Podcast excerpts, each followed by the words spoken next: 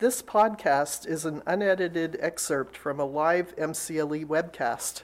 See the episode notes for details about the speakers and links to the program's full video and audio recording. Get access to everything MCLE offers for one low subscription fee with the MCLE Online Pass. Try it for free for a month. Go to www.mcle.org slash online pass. Please note that MCLE's products, services, and communications are offered solely as an aid to developing and maintaining professional competence. The statements in this recording may not apply to your circumstances, and no legal, tax, accounting, or other professional advice is being read. All right, welcome back, everyone. Our next presentation is about labor law. We have Damien DiGiovanni and we have Paige McKissock. And I would ask you both to please just introduce yourselves and then go ahead and dive right in. Sure. Paige, I don't know if you, I, I can go first. Um, my name is Damien DiGiovanni. I'm a partner at the law firm of Morgan Brown and Joy. Um, and my practice focuses primarily on um, management side labor and employment law. So, um, you know, we're going to be giving an overview of, of, the law itself, but with a little bit of a management side uh, bent. Um, and my esteemed colleague on the other side, I'm sure will have a little twist her way too. But it's nice to be here with everybody, and I'm looking forward to our presentation today. Good morning, everyone. My name is Paige McKissock. I'm a partner at Segal Roitman um, in Boston. I practice pra- practice exclusively uh, plaintiff side labor and employment law. Um, so on the other side of Damien, I represent just unions and employees, um, both with respect to traditional labor law issues and also individual employment cases. And I look forward to talking with you all today. All right, great. Who's going to start off? Uh, I will get us started here. So, did you want to just share my screen, Hillary? That sounds good. All right. Just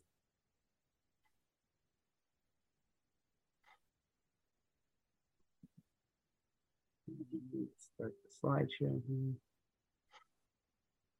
All right.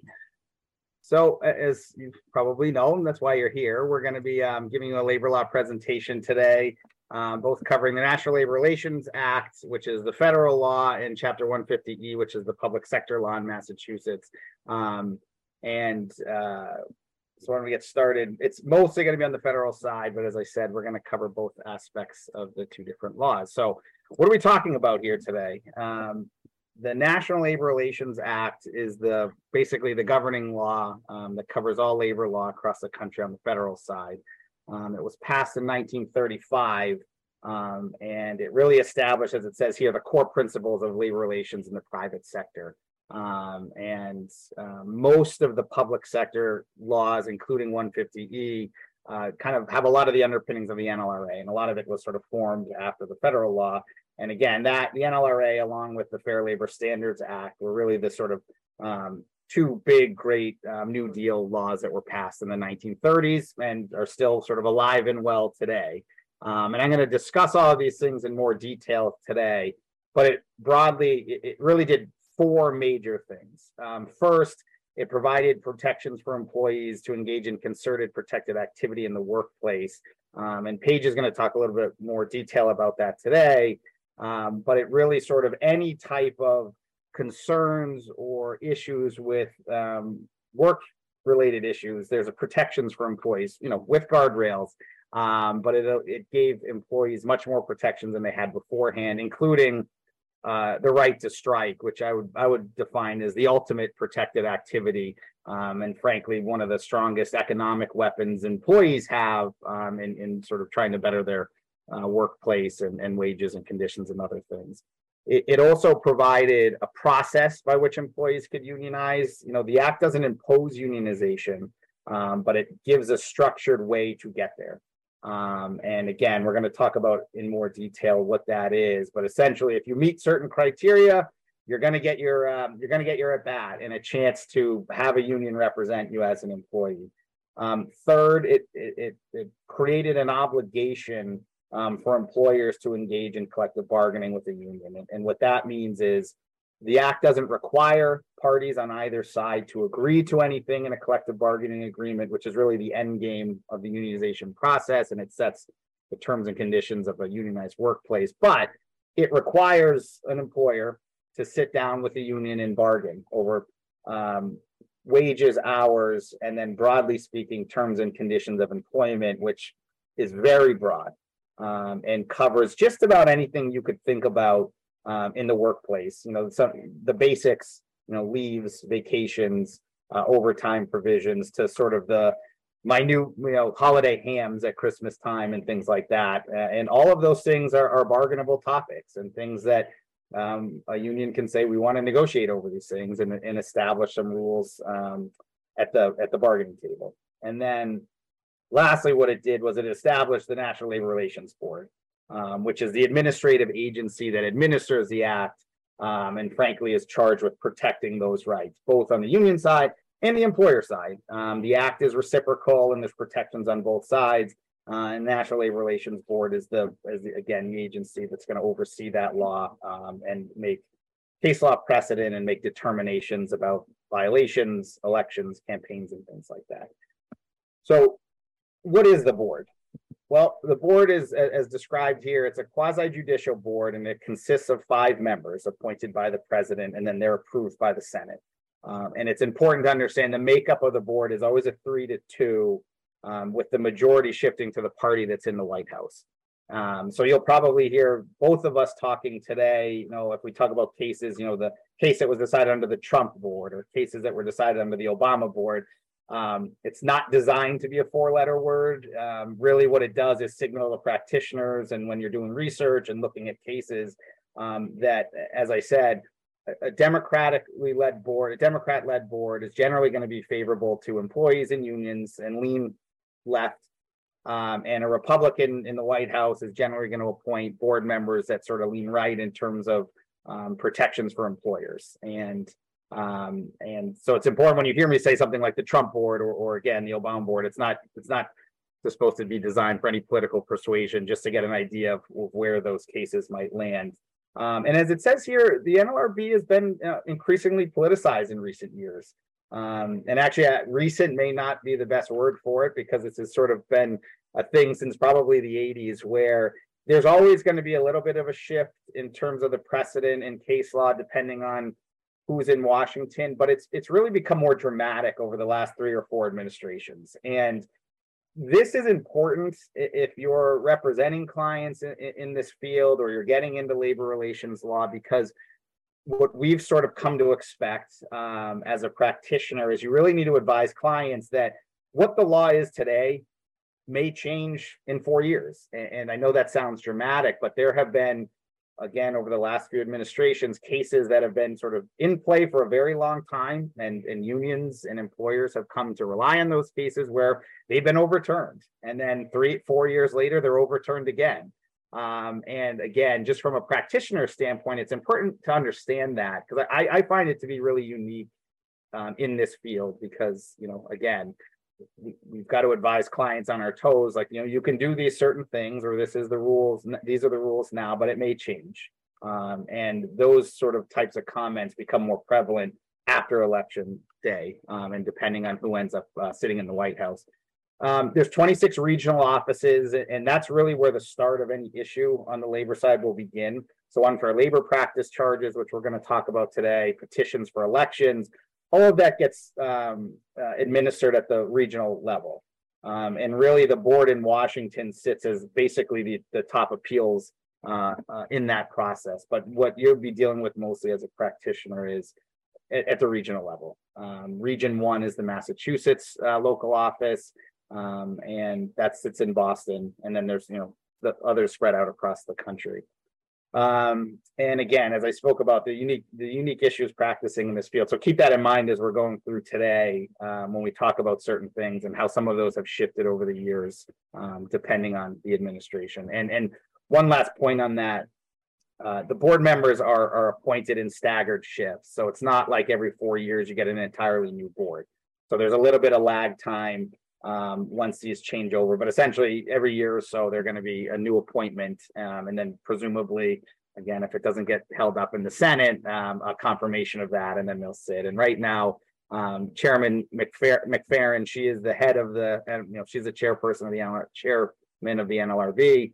Um, Chairman, uh, Member Wilcox, Member Prouty, those are all Democrat appointed members, and then members Ring and Kaplan are holdover Republican um, committee members and uh, board members. And then again, those will shift as the years move on here. So first, I'm going to talk about the unionization um, process. And as I mentioned before, the NLRA doesn't impose it, um, and really it sets up a, a, basically a democratically sort of election uh, where employees get to choose. Um, and I'll get to how they get to that election, but really it's allowed for choice and, and it's a 50 plus one situation. And if the employees vote and they want to bring a union in, that union's there for, you know, until they decide they don't want them there. But for the most part, once they get in, they're in for a very long time. Um, uh, and and it's rare, I would say, at least in my experience, where they're when, once they're in, they're not there for a long time. Um, and you know, we hear about the big things in the news about you know the Amazon petitions and Amazon election campaigns and General Motors strikes, but really, and these these figures are a little dated, but they haven't changed much in the years since then. You know, 25 to 30 is about the average size uh, of a unit across the country. And you know, notably, you only need two people to unionize. Um, you need to have more than one to engage in concerted activity, but unions can union or units can be as small as two and as large as you know multiple thousands. Um, and uh, so it's you know there really is no sort of limit on what that's going to be. And then you you can also have subsets of employees at certain employers. So you might say all the custodians at, at, at ABC University. So you wouldn't, they wouldn't have everybody, but there'd be a subset and a smaller group that's um, in those uh, in those units. And then one of the other big change differences between the private and the public sector is under the NLRA, you'll eventually have an election, which I'm going to talk about. In the public sector, it's a card check. So if people sign an authorization card, there's no election. If, if it's 50% plus one of the unit that, is trying to petition, if they have those cards and they've got more than 50%, then the union's in without an election. So that's an important distinction between the NLRA um, and Chapter 150E. There's been some push. Um, the current general counsel in Washington um, has made some sort of uh, has raised discussions about whether they want to uh, do that under the National Labor Relations Act. I don't know if that's going to move forward. Um, the election process is pretty well ingrained um, under the act, but something to think about that there's certainly been discussions over the years, especially when there's been a um, Democrat-led NLRB and general counsel, where there's been some discussions about taking that public sector process and putting it under the act, but nothing, nothing to think about right now. And and and frankly, there's nothing sort of in the works that that's going to happen anytime soon. So more about more about the process itself. Um, as I see it, there's really two primary methods of forming a union. Um, one of them is is basically asking an employer for voluntary recognition, and oftentimes um, employees or unions that have you know experienced unions will go to the employer and say, "Look, a overwhelming majority of the employees in this unit want us to represent them." Rather than go through the entire process under the act, just voluntarily recognize us. Um, usually there's some verification. They'll say we've got the cards. We can agree to a, a process where we'll bring in an arbitrator or something to review the cards, and assuming they've got the majority, um, it, it, basically cuts out the process of going through the act. This is a very, at least in my experience, a, a common first step. Um, you know, it may save time, it may save money, and oftentimes, if it's very clear that they do have the majority, um, some employers will say, "Okay." Um, I, I would say but but for the most part, majority of employers won't for a couple of reasons. One, um, not to say anyone's being untruthful, but they, they won't know necessarily whether or not they do have the majority. There's ways to check, but but really the common re- refrain is they don't want to alienate their employees, and you know this should be a free choice election. And you know if the union wins because they win at the election, okay. But a lot of employers will say we don't want to require our employees to do that without them having a voice in that, without them going to an election and voting on it. Um, oftentimes where you might see it more common is if it's a smaller unit. So if you've got like five employees and all five of them come into the boss's office and say we want to join the union, oftentimes an employer will say, okay, well that that's a little bit um, different than you know a 500 person unit where they haven't heard from anybody. But so they can do it that way. There's sort of mechanisms for doing it and, and confirming, but oftentimes unions will ask and employers will, will say no. Um, let's go through the process. So absent voluntary recognition, the NLRB has a process under the act by which um, employees who want to unionize um, gets to a point where they can get to an election. And the first thing what they need is what's called a, a showing of interest. So unions will have employees sign authorization cards, which again, in the private sector, just basically say, I am interested in Union A representing me, you know, for, to, to negotiate my terms and conditions of employment, paraphrasing a little bit. Um, but if you get 30% of the petition for unit, you've got an adequate showing of interest to go to the National Labor Relations Board and start the process. So if you've got 10 employees in a unit, four of them sign this card, they can go to the board and say, we've got a sufficient showing of interest, let's start the process. Um, my experience has been, and, and Paige can agree or disagree, that unions usually don't go to the board unless they feel pretty confident that they've got a majority um, so while 30% is a threshold to get you in the door, a lot of times it's well over 50% of employees that have signed cards. Um, and I think it's just because uh, we all think if we're going to move to something like that and there's going to be election, both sides want to make sure they're going to win. Um, and, and so that's been my experience with that. But 30% gets you in the door, um, and 50%, which I'm going to talk about in a second, would, would win you the election.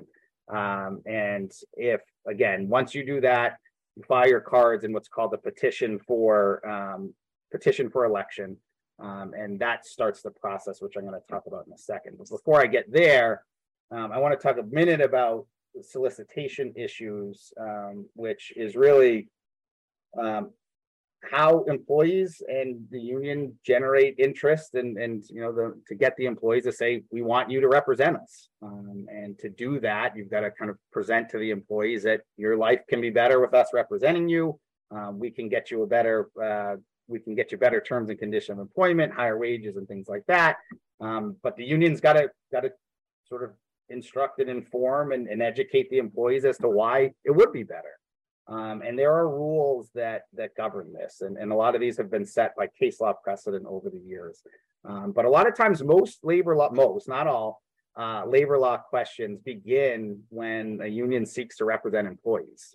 The act covers both um, unionized and non-unionized employees, but a lot of times, you know, in my experience, clients will have never had any issue under the National Labor Relations Act until they get a letter from a union or a petition filed from the board saying, "Hey, a group of your employees want to unionize. Um, and there are rules again about solicitation. And, and really, what the board has tried to do over the years is, is balance, as it says here, the rights of employees to organize um, with the rights of employees to run their business. And, uh, you know, for the most part, they've struck a pretty fair balance um, in terms of uh, uh weighing those two interests.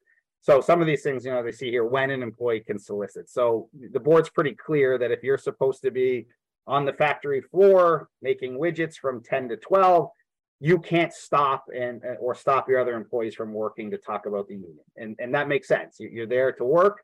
Um, you're getting paid for that work, but oftentimes there's no prohibition against doing it at lunch or on break time or certainly after work. Um, and and these questions have come up, and the board has sort of drawn a line about that on the when. Um, distribution and postings, of course, unions or and employees that support them want to get the word out. Um, and they want to sort of say, hey, we're going to have a meeting, we're going to talk about these things, we're going to sort of try to educate you on, on the process here. And for the most part, they're allowed to do that. Um, now, where the board has drawn the line and put some restrictions on that, for instance, if an employer has a very strict no solicitation policy at all at the workplace, um, and that means, you know, I couldn't put up a a flyer saying I'm collecting money for my daughter's little league team. Um, you know, and that sounds sort of heartless, but oftentimes employers will say, look, we, we don't want to have a distinction here. We're going to draw a clear line. We don't allow any type of postings at all. Um, and if that's your policy, a lot of times you're going to be able to say then union or employees that support can't put stuff up on a bulletin board. If they do allow non-work related postings, an employer is going to have a hard time. You know, clients will often call and say, do I have to let them keep this up? Well, what do you do with other postings? Well, we let them stay up. Well, they're going to have a hard time arguing at that point that they can take down just a union specific because the NLRB is going to look at that like you're targeting that group and you're being anti-union, which you can't do unless it's a uniform consistency there. Um, use of email, obviously, this has become more prevalent over the last 10, 20 years. And again, the same rules apply. Rarely do employers have email policies that say you absolutely cannot use your email for anything else besides work-related issues. If you do have that policy, you'd be on stronger grounds to say employers can't solicit through our email process. But for the most part, they don't have that, and it's not a it's a it's a tough battle to wage that that employees can't use email email server. Um, and then there's lastly, there's a distinction between employee rights and non-employee rights. So if you can, you know, if you can distribute and you're an employee, you know, I can't kick you off the property. You're an employee, you know, you're employed by me or the employer. Um, but if you're not an employee and you're a representative of Union ABC, um, I've got privacy rights and I've got property rights. And and if unless and basically this this was a case called um, Lechmere v NLRB um, that was decided in the early 90s. Um, and unless there's absolutely no other way for a union to get to employees and and um, engage with them, employers have a right to say you can't come on the property as long as you you enforce that policy uniformly. So again, if you don't let the Girl Scouts come and ask ask you know for donations or or this you know the um, Salvation Army to ring a bell on your premises and you're you know absolutely 100 percent we don't let anyone on the property you're in better shape to say that's our policy and it applies to everybody but there is a distinction between some of the rights between employees um, that are supportive of the union and union employees that don't work for the company. And, and again, lastly, on this point, the board, the underpinning of all of these cases, the board will look at this in, in the lens of consistency. Um, and where you're allowed to do certain things as long as you do it, um, as long as you apply those policies and rules to everyone. Um, and the board in a case where if there's an unfair labor practice, they're going to ask you for information about what, what what are your what are your policies? What are your solicitation policies? Is there any history of you saying no to to, to another uh, third party? And and if, if there is, then you're in good shape. If there isn't, and all of a sudden you're changing this now to to sort of react to a union campaign, it's going to be a much much more difficult argument to make before the board. So uh, to get back to sort of the specific petition process, um, as I mentioned, and I'll sort of speak briefly about the background here. It's a fast moving process and it always has been. Um, the, what the board wants to do is, is move forward with these things quickly and, and because they want to make sure that if employees do want to bring in a union, that they're not un, unduly delayed. Um, again, they want to balance that with an employer's position of saying we want to be able to educate our employees on this to make sure they're making an informed decision. Uh, in 2015, under the Obama board, they sped up an already fast process where you could get a petition on Monday and you're at a hearing the following Tuesday with your position and list of employees in the unit on that Monday beforehand. Um, the idea behind that uh, was the the quicker the process, the less time and that that employers could run what, what some would describe as an anti-union campaign, what employers would describe as a sort of information campaign. But uh, what happened in 2019 was um, the board changed its rules under the Trump board. Uh, they were challenged, but most of them were upheld by the DC Circuit. Um, and again, it slowed down the process a bit.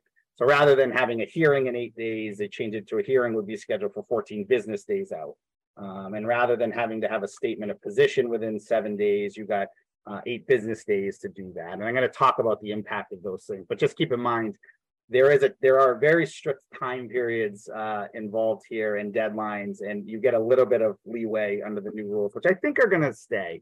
Um, I, I, don't want to speak for anyone, but um, my experience has been with practitioners that represent unions is they, they've I think liked the additional time too because there's a lot going on.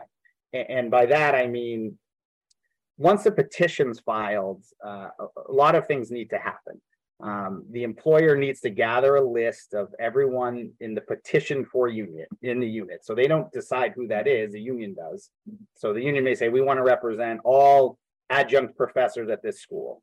So then it's the employer has to put together a list um, uh, with their name, job classification, shifts, um, and and work and and sort of location of where they work. And that's for two reasons. One, just to make sure the board understands, you know, whether the size of the unit is correct. And two, they want to confirm the showing of interest. Um, you also need to decide whether there are any unit issues going on. Um, and that would be ex- explained in the statement of position. So, for instance, you may get a petition uh, to represent all professors and all janitors. Now, an employer may say that's not an appropriate unit because they don't share a community of interest with what they do. Their job conditions might be different, their pay may be wildly different. That's an extreme example, but the board will make sure that the petition for a unit generally shares a community of interest. And really, the reason why is when you sit down at the table, assuming the union wins to negotiate a contract, it's difficult to negotiate a CBA where you've got two markedly different groups of employees. So that may be one issue. Um, it may be a situation where the union has said, certain certain employees should be in the unit and the employer says these are supervisors who are statutorily prohibited from unionizing. Um, and the eh, whatever the issues are the union uh, the employer needs to make that position clear to the board when they file their statement of position. Uh, if they don't do that uh, they waive their right to argue it. The board will still make a decision about it but the employer is going to lose the right to argue that at a hearing. But um, those are things that are sort of critically important that happen in, in a short period of time um, and sort of as I advise clients and sort of a practice point is once you start to get um, uh, a whiff or an understanding that there may be a campaign going on um, at your workplace, and, and I feel like it's less of a secret these days. I think social media has played a big part in this, and a lot of times, a lot of unions and, and employees that want to unionize will try to rally support with the public, depending on the sector that they're in. So usually there's a you'll you'll employers will know that it might be coming down, and if they do, as I often advise clients, to start getting organized like now. Uh, so when a petition is filed, you'll be ready to not only um, have that list together, but to also sort of prepare if there are any unit issues that are involved here.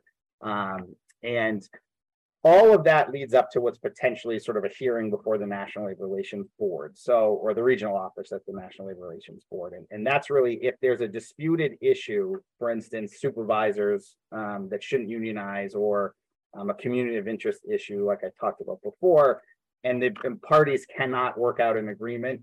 Um, the the rule of thumb is really if there's if if 20% of the petition for a unit is affected, the board will have a hearing. If it's less than that, the board will go to an election and tell the parties, work it out afterwards. And if you can't, come back to us and we'll figure it out. Um, but I will tell you sort of again, and, and then again, you go to a hearing um, and both sides will present arguments. Generally, it's the employer's burden because they're disputing um, some appropriateness question of the unit. Um, employers have to present their case, they've got to present evidence, they've got to bring witnesses in. Um, then the union can either respond with their own case or they can say, they didn't prove it here. We think we've got an appropriate unit. Um, parties get to file briefs, legal briefs, and the board will make a decision about that. And, and assuming that there's some appropriate unit left on the other side, they'll move forward to the election, which I'll talk about. I, I will tell you, I don't want to say most, but a lot of times what ends up happening though is that union lawyer will call and say, look, we filed the petition and frankly, the board will try to help facilitate this is there a way to get to an agreement on what's called a stipulated election where there may be some small issues to work out in the unit, but assuming there's no major contention with the appropriateness of the unit, a lot of times both parties are going to work together um, to get to what's called a stipulated election agreement. And usually you'll advise clients where, you know, if they want to represent a certain group of, of employees and there's nothing inherently wrong with it, you know, the, the employer may not want a union, but if there's no issue with the appropriateness of the unit, obviously it's not something you're going to contest through a sort of litigated process at the board. Whether it's the lawyers or the reps, they're going to talk to each other, they're going to work through the board, and sometimes they'll get to an election agreement where they say, okay, fine, this is what the unit's going to look like. Here's when the election's going to be, and we're going to avoid any hearing or need to file any um, statements of position. And that happens, I would say, more often than you might think. Um, very rarely are there huge uh, threshold issues. Sometimes there are, and, and of course, if there are, there's a process to deal with that. But um, oftentimes, practitioners in the field will kind of figure out a way to work through that and get to an election. Um, and I, am not going to spend too much time in this particular slide, but this is what um, this was the sort of background of what happened with with the rules. And um, if you just sort of look at the bottom there, that's the new; those are the new deadlines and um, at least from the employer perspective, uh, this was a welcome change. Um, it just it gave just a little bit more time to sort of work with clients um, to figure out, put the list together, figure out if there are any issues, and, and frankly, it gave more time for the parties to to talk and, and negotiate potentially a stipulated election agreement. Um, in my experience, you know, the board certainly, but I think unions too want to get to that agreement. Um, it costs money and time to, to contest these at the board and, um, it, it can take longer and, and usually it's, look, if there's nothing, again, nothing inherently wrong with the petition for group. It doesn't mean they're gonna win the election. It doesn't mean you're conceding that, um, you think your employees' life are gonna be better off being represented. Um, all it means is we're gonna skip over the contentiousness of it and we're gonna get to the election. And, and again, that happens more often than not. Um, and then again, the biggest thing too, from the lawyer perspective is, um, under the old rules, you weren't allowed to, you weren't definitely allowed to file a brief if you went to a hearing and, and you had to ask for it. And, and as you might imagine, if you're in a five or six day hearing on a very complicated issue, you want to gather your thoughts and put it down into a writing and, and you, you weren't necessarily guaranteed that right. That right has been restored. Um, you've got at least five business days after a hearing ends to file a brief. Oftentimes you can request more time. That's up to the regional director, but um, that has been sort of reinserted as a matter of right. And I think again, what I think has been welcome news for both sides, just because it allows both sides to make their best arguments um, uh, if there's a contested issue. so next, sort of on um, campaign considerations, and, and this becomes sort of the next step in the process. So either there's a contested uh, hearing and there's an argument about it, or there's a stipulated election agreement. Either way, let's it's going to get resolved at one point, and then the next thing is there's, that there's going to be an election sometime down the road. Now, again, there's no specific timeline, but it is generally, I would say, within weeks, not months. Uh, board's not going to push it out more than three or four weeks. Uh, you know, even if the parties were like, well, you know, the union usually wouldn't agree to that months, they're you've got to have an election within a month or less um, for whenever either there's an agreement or a decision by the board on the unit. Um, and once that happens, as you might imagine, um, in most cases, both sides are presenting information to their constituency, in this case, the employees, um, to try to get them to have all the information that they might need um, to make a decision come election time. Um, and like everything else with the board, they have created rules around this um, and uh, sort of guidelines of what you can and can't do. And I'll talk about the consequences first, and I'll get into what, what the rules about it. But essentially, if, if there's any type of sort of um, improper influence on either side, um, it could possibly throw the election out. Um, so if I'm going to talk about what that means, but essentially, both sides, but mostly employers, need to be very careful about what they do during this period of time between um, the setting of the election and the election itself um, in terms of informing. But what employers will tell you is they want to use that time to inform the electorate about here's the information that you need um, to make an informed decision. And generally, these are sort of you can summarize it in these do's and don'ts with with the acronym TIPS. Some of these are probably inherent to a lot of you. Others are a little bit more nuanced. But really, um, what you can't do first threaten. So you've got an election coming up in three weeks. Supervisors and management cannot, absolutely cannot go to employees and start saying things like, well, look, if you guys vote yes, you're all fired. I mean, that's the most stark example, but you know, it's sort of things like, you know, the the coffee at the in the break room is going to be gone, or you know, we're going to start taking away other smaller benefits. The smaller threats are the ones that are sort of not as obvious, but essentially any type of threat or any type of interpretation of threat has the potential to um, impact the the free and clear sort of choice of the election. And so, let's say an, a supervisor did that, and let's say the union loses the election they can file what's called objections to the election and say, look, because of this threat, the election process was tainted and the board has the ability to throw out the election results and have a new one. And in worst cases, sort of a, um, so, so anyway, it's very important for employers to follow these rules. The other ones interrogate. You can't ask employees, you know, hey, who is voting? What do you think? Tell me, tell me who's leaning towards voting yes, so I can talk to that person, things like that. All of the, you know, who signed the card, all of those types of questions are impermissible under the act. Now, employers aren't aren't sort of prohibited from getting information if an employee wants to share it. Um, oftentimes, you may have an employee say, "Hey, I just want to let you know that da, da, da, da. employees can hear that stuff, but they can't mine for more information. That's that's impermissible.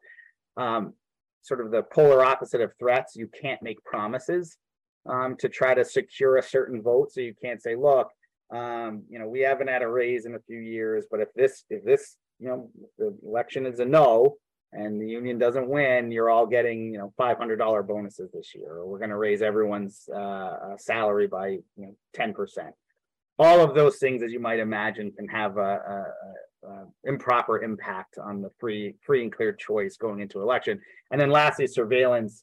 Um, sort of in the olden days, it might be driving by a union hall to see, you know, which which of my employees' cars are there now. It, you know, there's there's unique issues about following folks on on social media and looking on Facebook and seeing what people are posting and you know that's a lot a little bit less clear about whether it's surveillance but essentially the the overriding law here is you shouldn't be sort of improperly looking over an employee's shoulder to get information like that again the the board's real um, mission here is to have a, a, a, an election that's informed by free choice but not influenced um, and and that's where you're going to run into trouble from an employer if you engage in any of these acts. And those, as it says here, can lead to unfair labor practice charges, which in the worst case can throw out an election um, that an employer otherwise had won. Now, on the flip side to that, you know, you're allowed to state facts and you're allowed to state opinions. Um, Section 8C of the Act is essentially a free free speech proviso where employers can say, look, I think I don't think you need a union here. I think that life is good and I think that it'll be it'll continue that way. And I don't think you need to have a third party injected into the workplace here. Um, you're allowed to state facts. You can say, look, if, if the union comes in, part of your paycheck is likely going to go to union dues. Or you can say, you know, you can talk about the plant down the street has a union and, and look what they're doing. They're not nearly as good. As, uh, the benefits are not nearly as good as what we have you're allowed to do all of that um, but keeping in mind and, and when you're advising clients you want to keep in mind that there's a very fine line between you know a manager stating his or her opinion and, and threatening or, or making promises and again the, the act doesn't prohibit you from your free speech rights but you got to be very clear that you're not sort of wading into this water of, of threats and interrogation a um, couple more slides here so the, the election itself is is conducted by the NLRB. Um, they they have a whole process. They're very sort of involved, and, and really what they'll do is they'll work with the parties um, to set up an election date, times um, when they might have an election, and, and, and location of it. Um, it's a secret ballot election, whether it's in person or mail, which I'll talk about in just one second. Um, but but really, again, it's it's run like any other election that you might might be sort of familiar with. Um, and the board will set up a booth. You go in there with your your ballot, you check yes or no, and you put it in the ballot box, and and you know no one else is going to see how you voted. Um, and and as I said, there are very unique issues depending on the the workplace. You know, you may have a nine to five um, unit employee where we're going to vote it from nine to eleven, and that's easy. Some some uh, units, as you might imagine, have overnight shifts, or they've got three shifts in the day, and and sometimes the board will be will have a two to four uh, shift of voting, and then another eleven to one a.m. Um, and I've I've had those as well. And really, what the the the reasoning behind that is you want to get as many people to the to the polls and, and allow as many employees the right to cast their ballot and, and make a choice. Um, and I'm going to skip to the bottom here. The reason too, where you want a high turnout is the way the board will decide the election is it's 50% plus one of who votes. And that's very important to keep in mind. So as the example here says, you may have 500 employees uh, in the proposed unit, but if only 10 people vote, and six of them vote yes, they make the decision for the entire group. And conversely, if you've got 10 and uh, you know six people vote no, they make the decision for the entire group. Um, or if five people do, tie ties go to the employer. So it's got to be 50% plus one to get in for the union to win the election. But so that's why the board will be very sort of, um, despite the quirkiness or the time slots, they'll be very sort of open to different um, times and days where they're going to make sure that the most amount of people can can vote. Um, and usually it's held at the employer's workplace. Um, you know, some some employers have big big rooms that they can do it in, conference rooms. Others, I've had I've had transportation clients have elections on a on a school bus, um, and they'll sort of set it up that way. So all of these things are things that gets worked out um, with the board member um, and, and the two sides. Ultimately, the board will make the decision, but with very, very heavy influence by the parties in terms of the time and the dates and things like that. Um, and then just lastly on this in-person um, versus mail ballots, in-person has been the sort of uh, preferred method of the board since the beginning of time. Um, it is first, it's administratively easier, I would say. um, to have, if people are at the workplace already and there's a voting slot during their time frame for them to do that. Um, but when COVID hit, the board set up an entire, they, you know, they issued a memo and there was a case called um, Aspirus Keweenaw that was decided in November of 2020, where it set up a six factor test where they said during COVID, um, if, uh, if any of these factors are met, this is going to defer to a mail ballot election. And the first 70 or so elections during COVID were all by mail.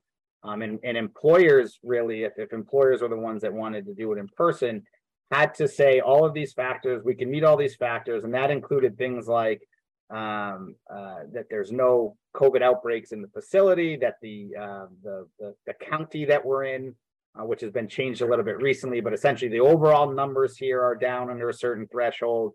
Um, that employers are going to take certain steps in the election process to make it safe to have an election in person, and that can include having to buy one individual pencil for everyone that might vote having sanitizer at each at voting stations, making glass partitions for the board and observers. So, um, and and frankly, in that case, um, Chair now Chair Chairman Mc, McFerran stated sort of in, in, a concurring opinion that she thought we should look not just during COVID but beyond, and our mail ballot elections more preferred. Um, and should we think about even once we get out of this pandemic, if we ever do, uh, that that that should be the focus. I will say, in my experience recently, um, it's sort of shifted back even in the preference of the regions to say we'd rather do it in person. Um, it's just a lot easier. The mail ballot is a little bit more cumbersome in getting it out and making sure have the addresses. So um, even with the the COVID restrictions still in, um, I've gotten a sense that parties and, and even the regions are, are are sort of going back to let's just do it in person if, if, if we if we can do it safely. Um, and then my last slide here before I send it over to Paige. Um, the sort of end game to all of this is is the is the collective bargaining process, which I probably could spend a couple hours on. Um, I'm going to give you a couple minutes on it. Um, let's if the union wins the election, the employees vote to unionize.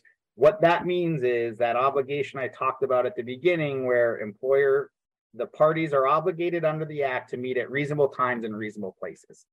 So what that means is there's no specific thing that's going to go into a collective bargaining agreement, and and the board can't require an employer or a union to agree to anything. Um, it's sort of the nice flexibility of the act.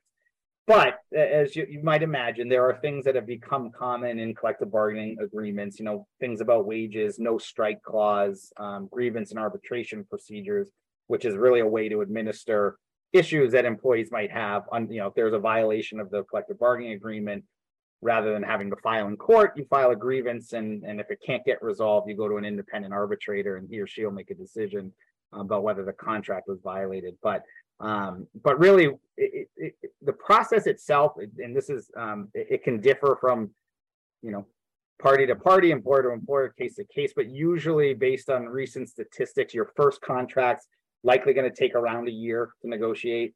Um, and the reason being is this is the first time the parties are contractually obligated, and frankly, the employer side contractually obligating itself to do certain things. Um, and everything's new. So every single sort of line in the contract needs to be scrutinized, and it needs to kind of, and it's a and it's a process um, on both sides. And, and you know, sometimes it feels like a war of attrition, but usually at some point the parties come to agreements and they come to compromises, and at the end they've got this contract, uh, the collective bargaining agreement, which governs the workplace for three, five, however many years the parties um, the parties agree to. And from then on until the end, but when you have to negotiate a new contract, those rules, you know, again, those govern. And, and employees then have the right, like I said, if they think um, they were the biggest protection I would say is is is um, employment protection. So you go from basically being at will to having a just cause provision. Again, that's not required, but most contracts have it where you can't terminate an employee without just cause. And that creates its own group of, of things that you need to meet. And, and an employer needs to prove I had cause to terminate this person. It wasn't just I didn't want him there um, or, or her there. It was I've got to prove that, that there was a reason why. Um, so anyway, that's the sort of end game in all of this. Um, as I said, I, there's there's a lot of stuff packed in here, so um, we're we're happy to answer questions at the end of this. But I'm going to pass it over to Paige now. Um, and of course, again, if you've got questions now or later, I'm happy to happy to, to respond to those. All right, thanks so much, Damien. Um, gonna get my presentation up here.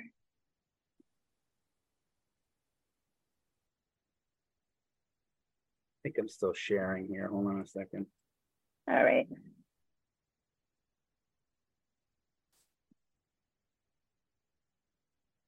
Oh, here it is. Sorry. Okay.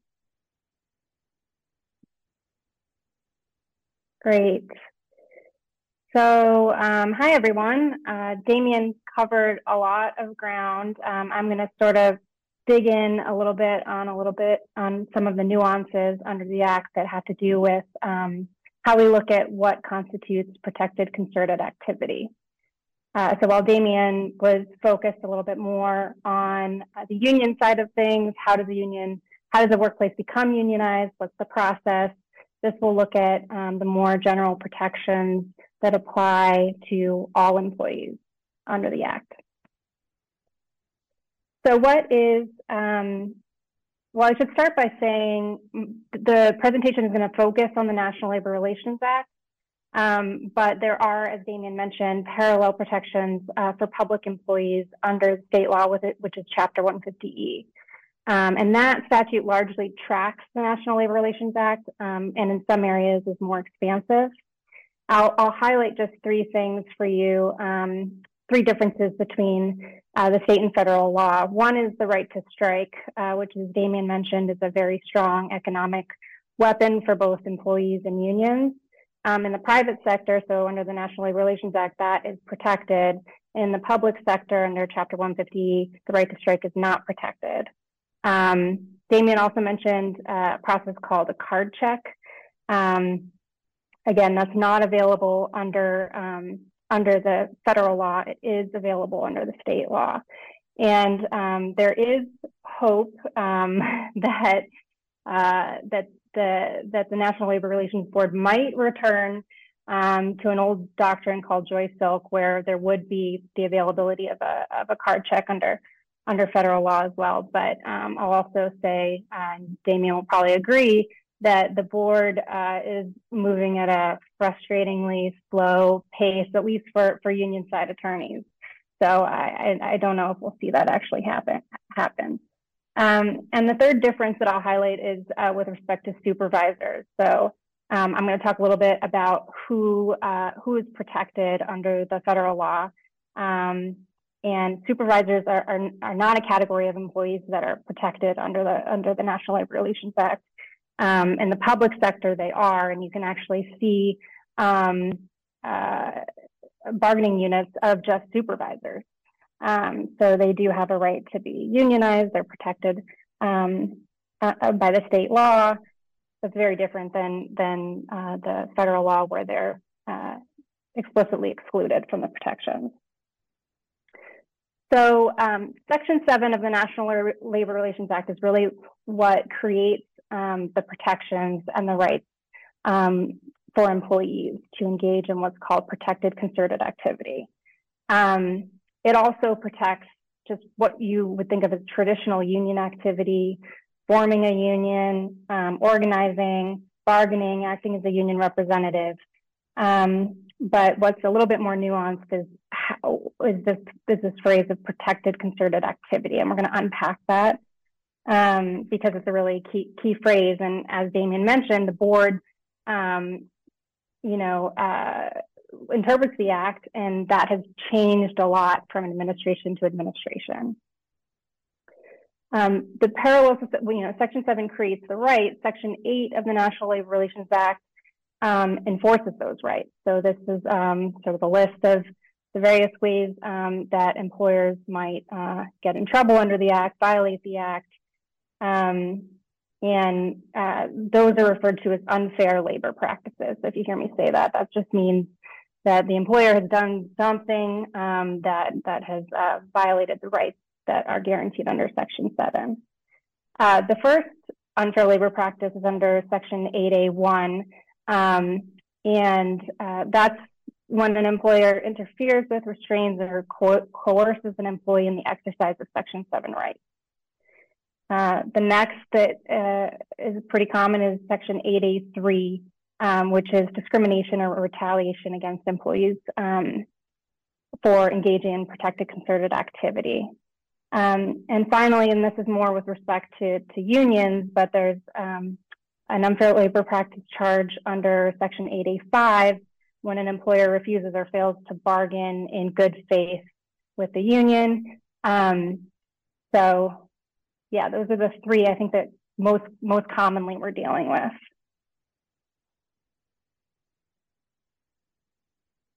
All right, so who is protected by the Act? Um, and there's a common misperception that the National Labor Relations Act is all about unionized employees.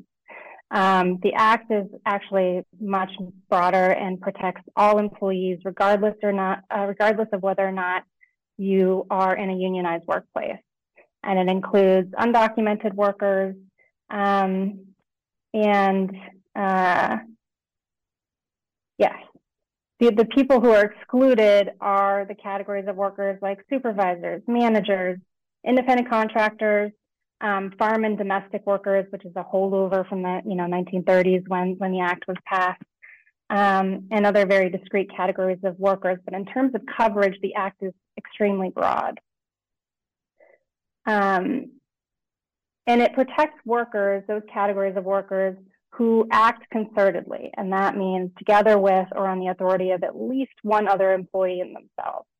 And I'm going to dig into what exactly concerted means because it's not as straightforward as it might seem.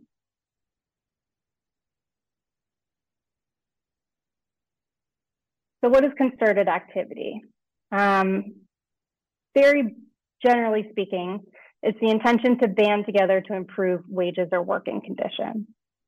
Um, and typically just having a speaker and a listener is sufficient. So you have a worker who's complaining about hey, you know, we used to get uh, an hour for lunch, and now we only get half an hour talking to a group of workers. Um, so that should be sufficient to satisfy the definition of concerted. Any conversation um, about uh, uh, wages, working conditions, breaks, safety issues, um, those kinds of things are considered inherently concerted activity. Um, there was a lot of uh, ado about social media cases some years back, probably many years back, but it actually turned out that it was pretty simple. Um, you know, if if a worker goes on Facebook and you know starts complaining about you know how their supervisor is treating them, and then a bunch of coworkers like and comment on the post, that would be considered concerted activity. Um, There's uh, also been cases about uh, whether a, an employee who files a complaint or a charge, for example, discrimination charge or some other um, legal complaint against the employer, um, whether employees supporting that uh, constitutes con uh, concerted activity. What is very clearly um, not concerted activity, uh, according to the board, are quote, individual gripes. Um, so if you are, you know, just complaining about your own thing and you're not talking to about it with anyone else and it's not a shared uh, thing or it doesn't have to doesn't have any nexus to the workplace um, the board is most likely going to find that that activity is not concerted and therefore not protected by the act again the the key here is that um, you know there's there's a, at least a worker and then someone else listening or participating in the discussion. Um, and there's a case here called Fresh and Easy um, Neighborhood Market, which is from 2014, um, which I've highlighted was kind of a uh, an interesting case when it came out on the issue of the definition of concertedness. Um,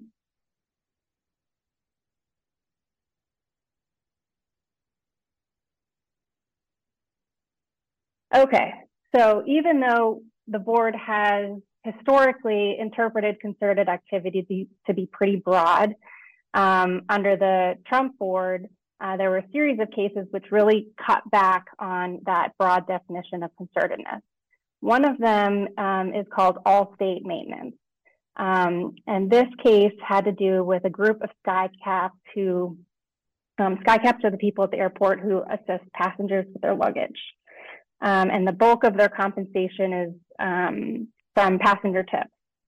And so, uh, in this particular case, a supervisor had approached a group of skycaps and told them, you know, hey, there's this team over here, this group of uh, sports team, I think, and they need some help with their luggage and equipment.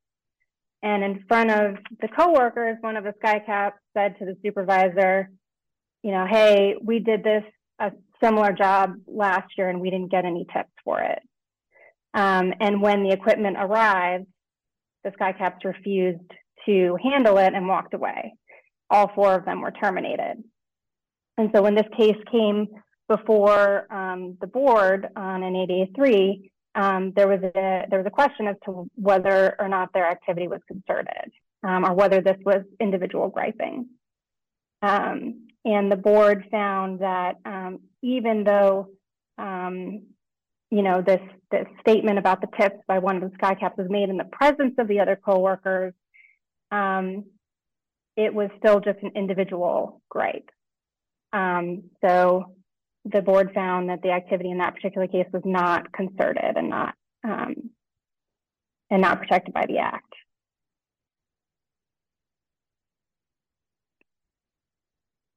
Oh, I'll just mention one other case that sort of falls in this category.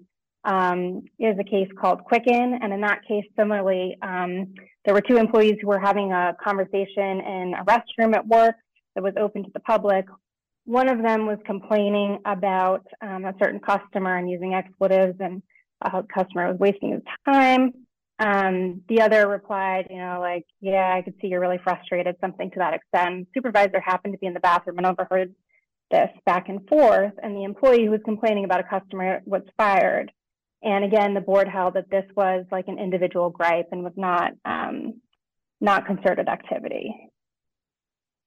And as I'll explain a little bit later, there's a possibility, or at least there's an intention. Um, you know, the general counsel of the National Labor Relations Board really wants to see these two cases overturned and go back to the broader standard um, that we were under prior to the Trump board. All right, so we talked about what does concerted mean, uh, what is protected activity, because if you recall, the statute says um, the key phrase is protected concerted activity. So what is protected and what's not? Um, any activity that's for the purpose of quote mutual aid or protection is protected. Um, this is an objective standard, so an employee's um, subjective motivations for doing or saying whatever they're um, doing or saying is is not relevant. Um, the board will look at it from an objective viewpoint. So protected act activity includes sharing information, discussing um, or protesting the terms and conditions of your employment. Terms and conditions of employment is extremely broad. Anything that impacts your work experience, basically. Um, the most obvious things I mentioned before, like hours and wages, um, issues with supervisors, um, anything of that nature. Uh, there's also been um, cases on, you know, the question of whether uh, political and social justice advocacy, like um, speech or conduct connected with, for example, Black Lives Matter, whether that's a sufficient nexus to the employee's um, workplace to be protected by the act.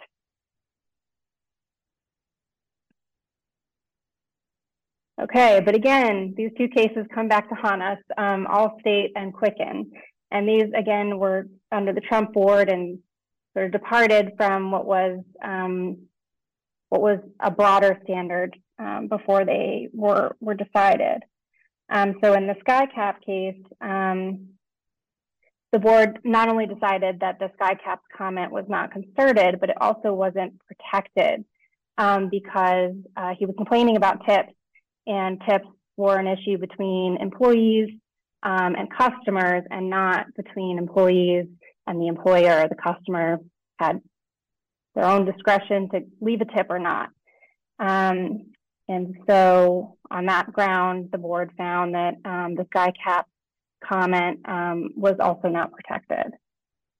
Similarly, um, in Quicken, the board uh, held that in addition to not being concerted, uh, the employee's complaint uh, to a coworker about a customer was also not protected because there was not any evidence that either participant in the conversation intended to induce some kind of group action or to change employer policy. And again, you can see a similarity between the two cases because the complaint that the employee was making in Quicken was again about a customer, and this was more, um, as the board saw it, an issue between employees and um, customers and not employees and their employer or an employee and his employer.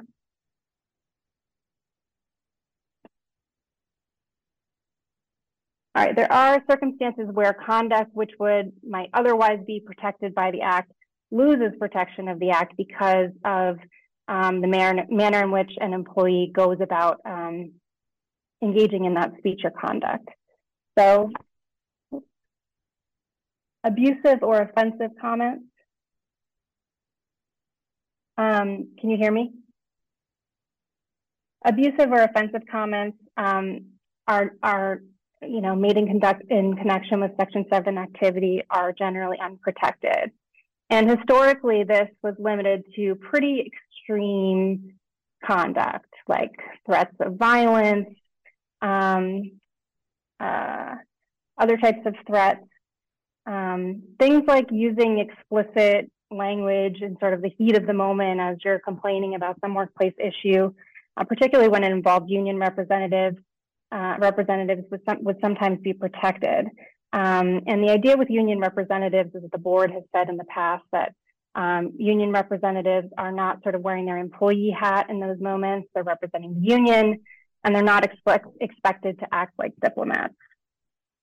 So that's one case, um, that's one situation where an employee might lose protection of the act, um, where the thing that they're talking about, like wages or working conditions, um, might otherwise be protected.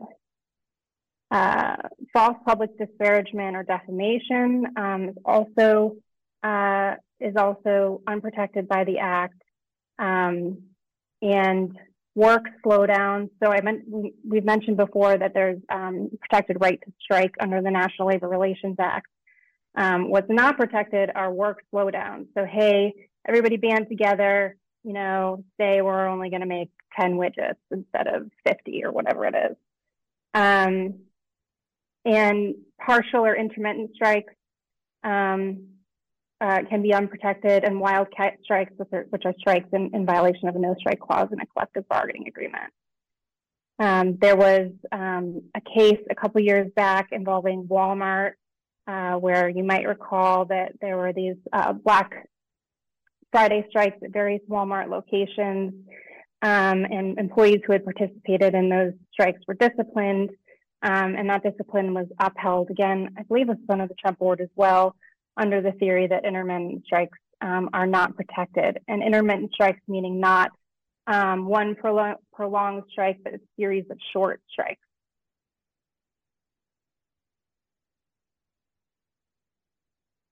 All right, and uh, those standards that the board used when it's looking at um, protected concerted activity and deciding um, when uh, protected conduct might otherwise lose protection of the act used to be a little bit more flexible, but there was a case again under the Trump board in, in 2020 called General Motor, Motors that sort of undid that and applied um, a single standard to to all cases where there used to be sort of different standards depending on the circumstances.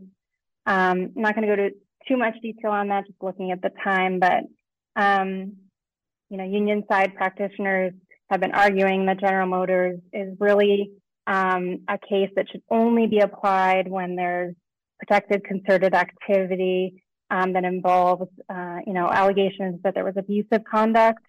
Um, employer side practitioners, I find, um, view it more broadly. Um, but either way, General Motors changed the landscape in this area. Okay, there's a lot of information on this slide, um, but the general, the gist of it is that the, the National Labor Relations Act um, and is constantly changing. Uh, as Damien said, it's the, the board is this five member quasi judicial board. um, and it sort of operates. Uh, you know what what the law looks like under the National Labor Relations Act sort of depends who's in the White House, um, and it's, it's a pendulum that swings back and forth, and it, it makes it, it makes it both frustrating as a protect, practitioner, but also it's interesting because it's very dynamic. Um, so right now we're uh, we're in a place where the majority of the board is is comprised of Democratic um, democratically appointed um, nom, uh, nominated and appointed um, uh, members, but they're moving very slowly. Um, and and another thing that uh, I should mention just about the political nature of the board and the way that the act operates is that it, there's a general counsel of the board, and the general counsel is akin to like a district attorney. Um, they kind of they they decide um, sort of what cases uh, uh, should be brought, um, which direction they think the law should go in, and they they have a lot of sway um, in, in terms of changing the law and getting cases before the board um, to change the law. The general counsel right now is a woman, uh, Jennifer Abruzzo.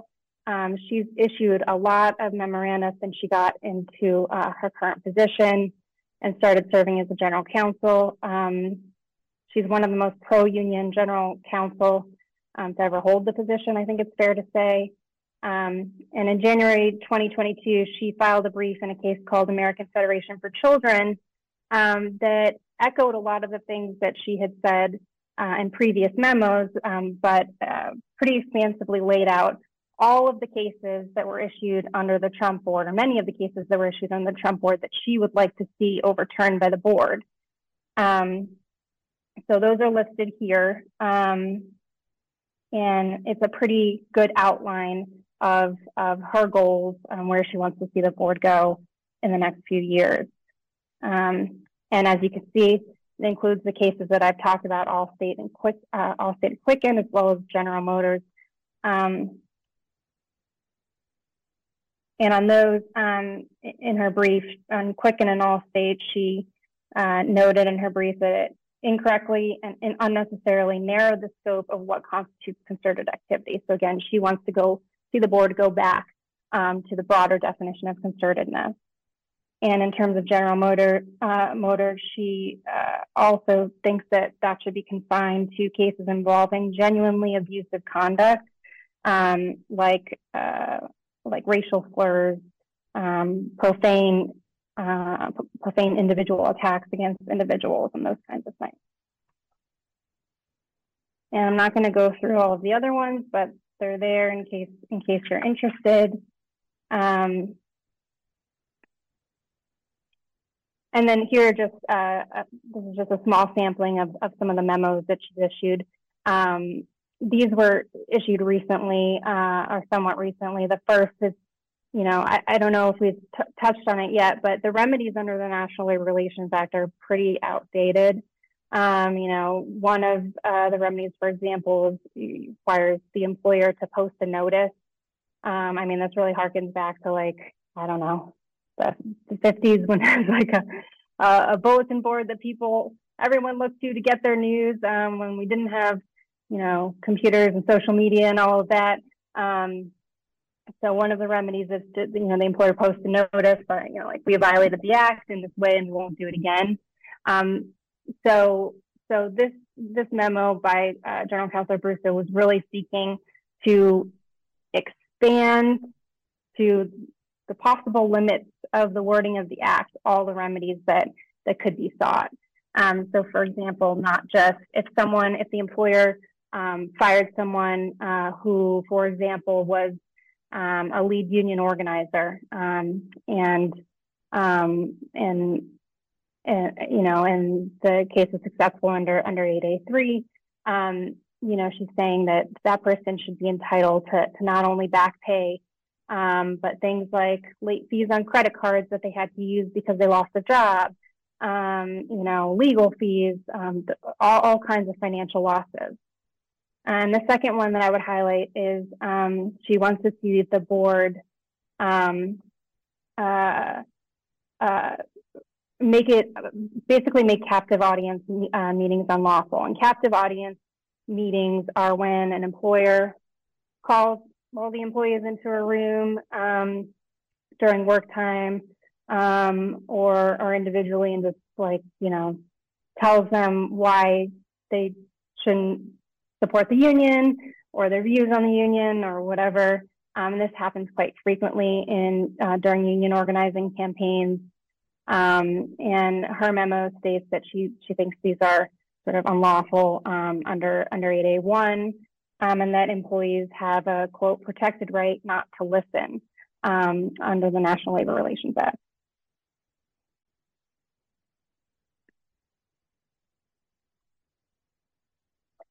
Uh, so this is just a quick uh, summary, some key takeaways.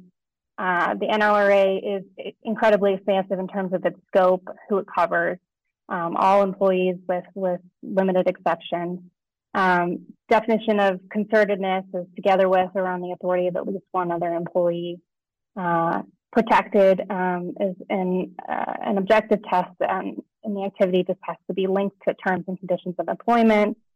Um, the previous Trump board had significantly narrowed the definition of protected concerted activity, but the, the new GC is hoping to reverse course um, and is actively litigating some of those issues.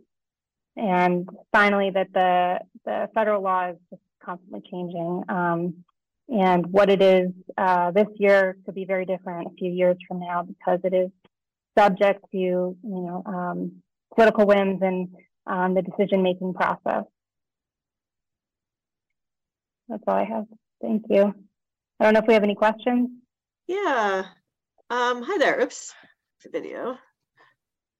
Hold on. What happened? Okay. So we have one question that is um, who is seeking the concerted information? And I think the way I would I interpret the question is kind of what's the importance of the concerted activity? Um, why does that matter so much? Yeah, I, I mean, I, I'm, I can take a first stab at it. The, the, the, act, the act itself actually protects concerted activity. It's right cooked in there. So as as Paige um, explained uh, very thoroughly, if I say, look, my chair it, it, has got a hole in it and it's uncomfortable to sit in, and I go to my employer and and raise heck with with with the employer and say this, uh, you know, blah blah blah, and I'm and inappropriate with it that's not really concerted because it, it's only me that's dealing with it and that's a personal issue. But if i said look all the chairs in, in the factory are broken and we all get hurt when we sit on it then it's because there's sort of a collective piece of that i'm trying to engage and, and we're doing it together and that so that's the simplest way to look at it. The act itself um, makes it clear that it's got to be a group uh, a group sort of endeavor and that's what concerted means. So that's really the key takeaway on that. Um, and sometimes where a lot of these cases at least in my experience have come down is even if it's a personal um, complaint, does it stretch out into affecting everybody? Um, and there have been cases where they've said even this person r- raised an individual issue, it really affected everyone versus something that you can really sort of na- narrow down and say it's really just Damien's issue, um, doesn't affect anyone else but him. And in that case, you may have other protections, but not the National Labor Relations Act in terms of. Um, so that's why the key issue of it being concerted is it really brings the protections of the act uh, as opposed to just individual. And I, I'm hesitant to use the word gripes because it sort of has case law implications now, but a, a personal issue versus something that sort of affects more than one um, is where you're going to move into the protections of the NLRA. Yeah, the only thing I would I would add to that is it's important um, just stepping back uh, a little bit because uh, if the employer does anything as a result of you engaging in protected concerted activity, you're you're protected in that you can go file a, uh, a charge with the National Labor Relations Board um, and allege that that that any adverse action that was taken by the employer, whether you were fired or disciplined or whatever, um, was on account of protected activity, and so. Um, that's sort of the importance of, of determining whether or not it's concerted. Yeah, and, and Paige mentioned this um, in her presentation. Um, what what they'll ultimately need to prove is it was because of that protected activity that that, that they were fired, and then they should get some redress.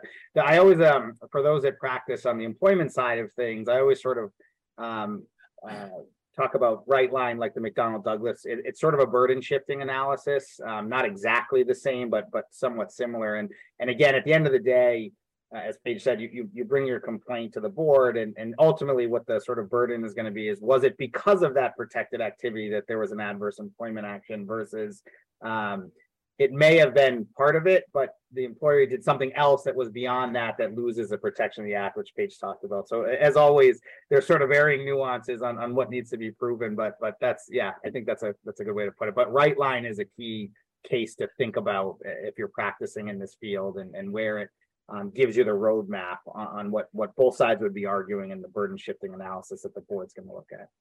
Paige, I, I wanted to follow up on something um, back to going back to concerted activity.